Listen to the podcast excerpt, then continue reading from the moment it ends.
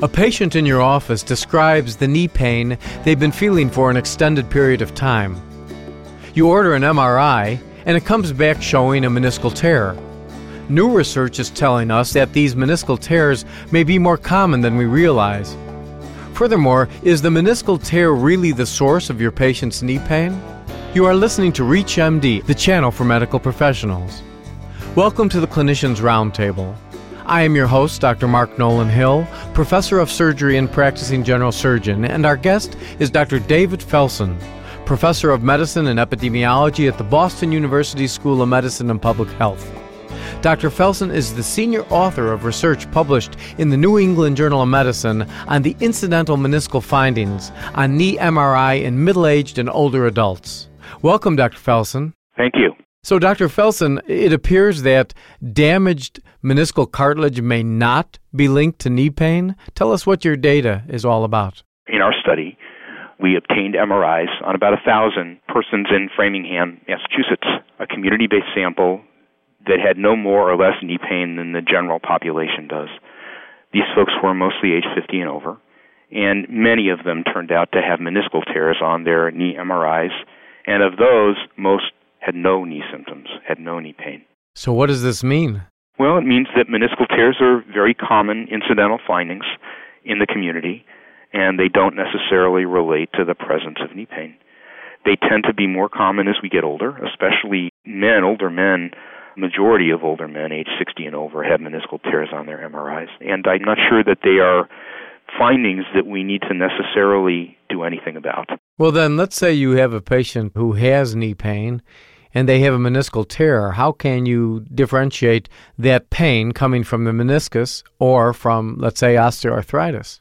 There are probably two different types of meniscal tears, and we need to think about them using the patient's history as our clue. If the patient tells us that they had a recent acute injury, including one that might have occurred with a twisting activity or where they were injured by someone else knocking into them and twisting their knee, then that and their pain developed as a consequence of that injury right after the injury, then that sounds like a meniscal tear. And if the MRI shows evidence of a tear present, then it's very likely that that tear and the pain and the injury are all related.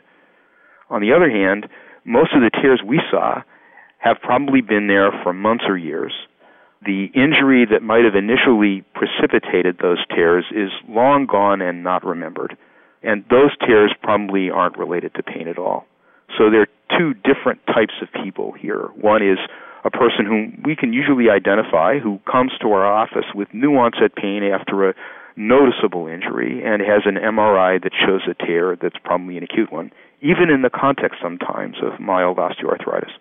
And then there's the another one who just has pain and has pain for a while, doesn't remember any particular type of injury, especially a twisting injury, and whose X-ray and MRI show evidence of osteoarthritis. And in the context of that osteoarthritis, on the MRI, there's also a meniscal tear.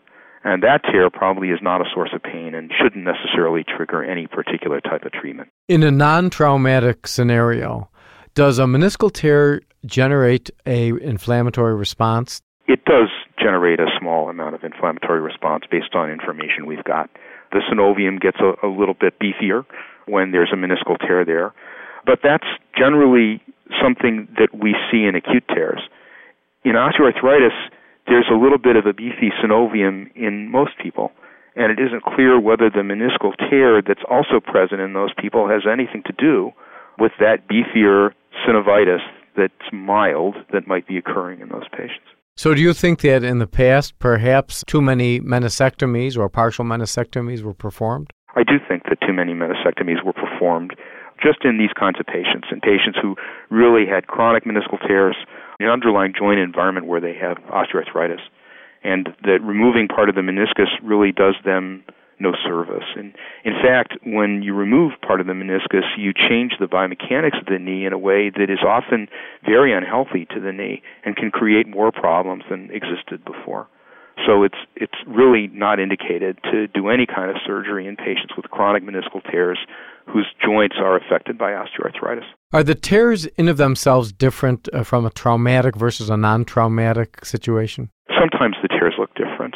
In young people who get tears, the tears on MRI and, and on surgery are, are very different in their location and their orientation. In older people, there's often a tear that extends through a degenerated area of meniscus. And those acute versus chronic tears are hard to tell the difference. It's hard to tell the difference on MRI between one and the other. The, the difference that is really best discerned by taking a careful history. Well, why wouldn't some of these tears that are asymptomatic, why wouldn't they hurt? Well, the meniscus is mostly avascular and aneural. So there's no reason why a tear through the body of the meniscus would hurt anybody. If it releases a lot of detritus into the joint or junk that needs to be ingested by the synovium, I guess they could trigger a synovitis, but there's a lot of other similar material floating around in an osteoarthritic joint that can trigger synovitis, and it isn't clear that the meniscal tear is a major component of that. Does it matter if the medial or lateral meniscus is involved or both? Well, tears in, in both menisci seem to be common as incidental findings, but they're more common in the medial side. The lateral side tends, if anything, to have more acute tears that cause problems. Although acute tears are still more common in the medial side than the lateral side, if you see a lateral meniscal tear, it may more often reflect an acute injury problem. If you have just joined us, you're listening to the Clinicians Roundtable on ReachMD. I am your host, Dr. Mark Nolan Hill, and our guest is Dr. David Felson, Professor of Medicine and Epidemiology at the Boston University School of Medicine and Public Health. We are discussing incidental meniscal findings on knee MRI. Dr. Felson, then what do we do with a patient who presents with knee pain and does not have a history of acute trauma? You don't assume that that knee pain is from their meniscal tear that you might see incidentally on their MRI and try to grapple with the underlying disorder that's causing them and that's causing the pain. And usually in an older person, that turns out to be osteoarthritis. So it translates into a question of how do you treat the patient's osteoarthritis? Well, let's go back. You mentioned MRI. In the patient that doesn't have a, a acute trauma to the knee, should we be getting MRIs as an early test, or should this be delayed until we really have a diagnostic dilemma? Well, since there's nothing you're really going to find on that MRI that you would do anything about in a patient with chronic knee pain, there's really no reason to get an MRI in that patient.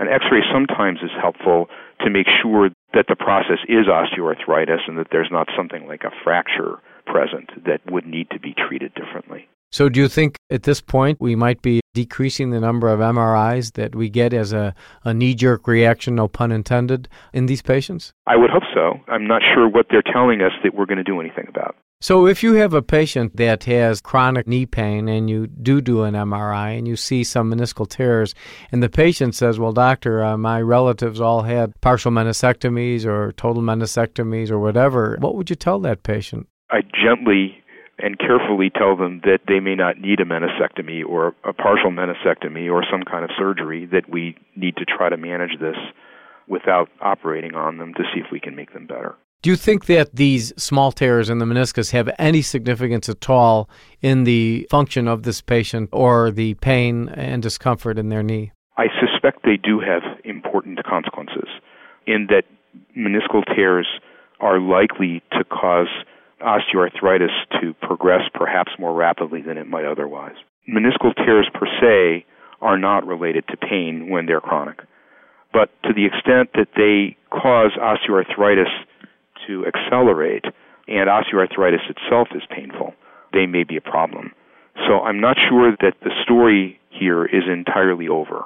We may have more exploration and appreciation for what meniscal tears are and what they do to the joint to learn. What specifically would you like to have answered in terms of the future research? Well, I think it would be helpful to know whether those tears that we're seeing incidentally that aren't painful cause such problems in the knee that we might need to evaluate doing something about them.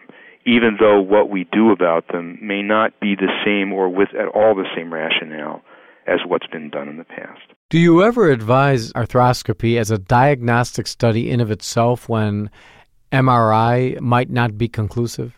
Sometimes MRI is not 100% diagnostic of a meniscal tear in a patient with an acute trauma.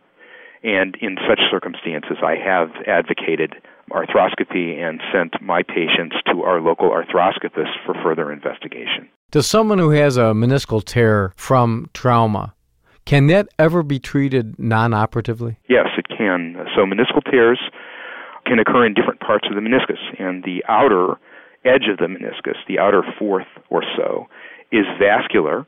And if the person is young, it's conceivable that that tear can heal on its own with partial weight bearing and perhaps no arthroscopic intervention.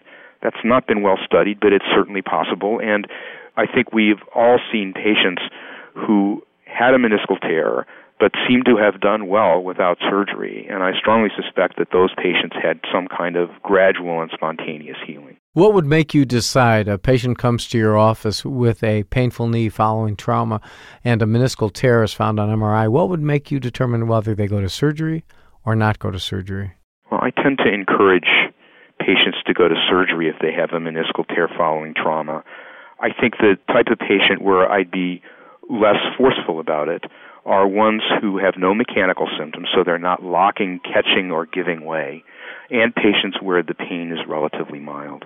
So they had an injury, I think it might have been a meniscal tear. Their pain is plus minus, they're, it's tolerable to them, they're able to do some things, and they're not having any trouble with their knee suddenly catching or locking in a way that suggests the meniscus is getting caught. In those types of patients, it would be very reasonable to have them just wait for a while, to have them avoid activities which might be injurious, and to see if their pain gradually gets better. If you have a patient who is very active and does have a degree of osteoarthritis, and they have an injury, and you get an MRI that shows a meniscal tear, how can you be sure that that tear is not just an incidental finding and their pain is from the osteoarthritis? Well, in the context of osteoarthritis and without an acute injury history, I think you have to assume that the tear is probably just part of the osteoarthritis. Now, on the MRI, tears don't all look the same. And there are some that are really characteristic of acute trauma and not necessarily of an osteoarthritic type tear.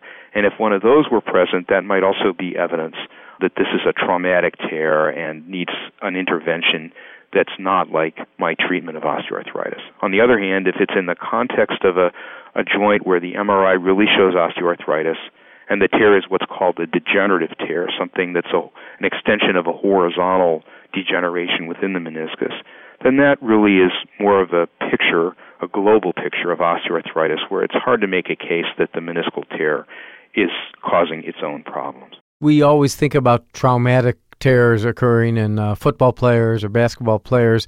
What degree of trauma is necessary to cause a meniscal tear? Can it be minor trauma? Yes. So the amount of trauma necessary is often minor, especially in an older joint where there's some laxity. And the tear in one of my patients was she leaned over to to pick up her phone and turned toward her bed, and it was clear that that was the particular activity which caused her tear.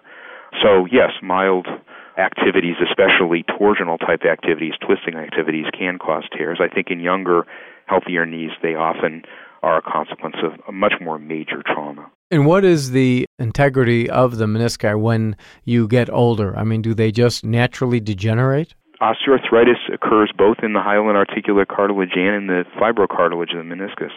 They desiccate, they become easier to tear, and there are horizontal substance changes, mucoid changes within the meniscus that probably also make them more susceptible to tearing. Is there any way that as we all age, we can protect our knee joints and our meniscus from damage from minor trauma? I know of no way we can do that, and I think it's a wonderful question. Because if we did know of a way, we could prevent tears which probably cause subsequent structural damage to the knee and maybe a major cause of osteoarthritis. I want to thank our guest, Dr. David Felson. We've been discussing incidental meniscal findings on knee MRI. I'm Dr. Mark Nolan Hill, and you have been listening to the Clinicians Roundtable on ReachMD, the channel for medical professionals. Be sure to visit our website at reachmd.com, featuring on demand podcasts of our entire library. For comments and questions, please call us toll free at 888 MD XM 157. And thank you for listening.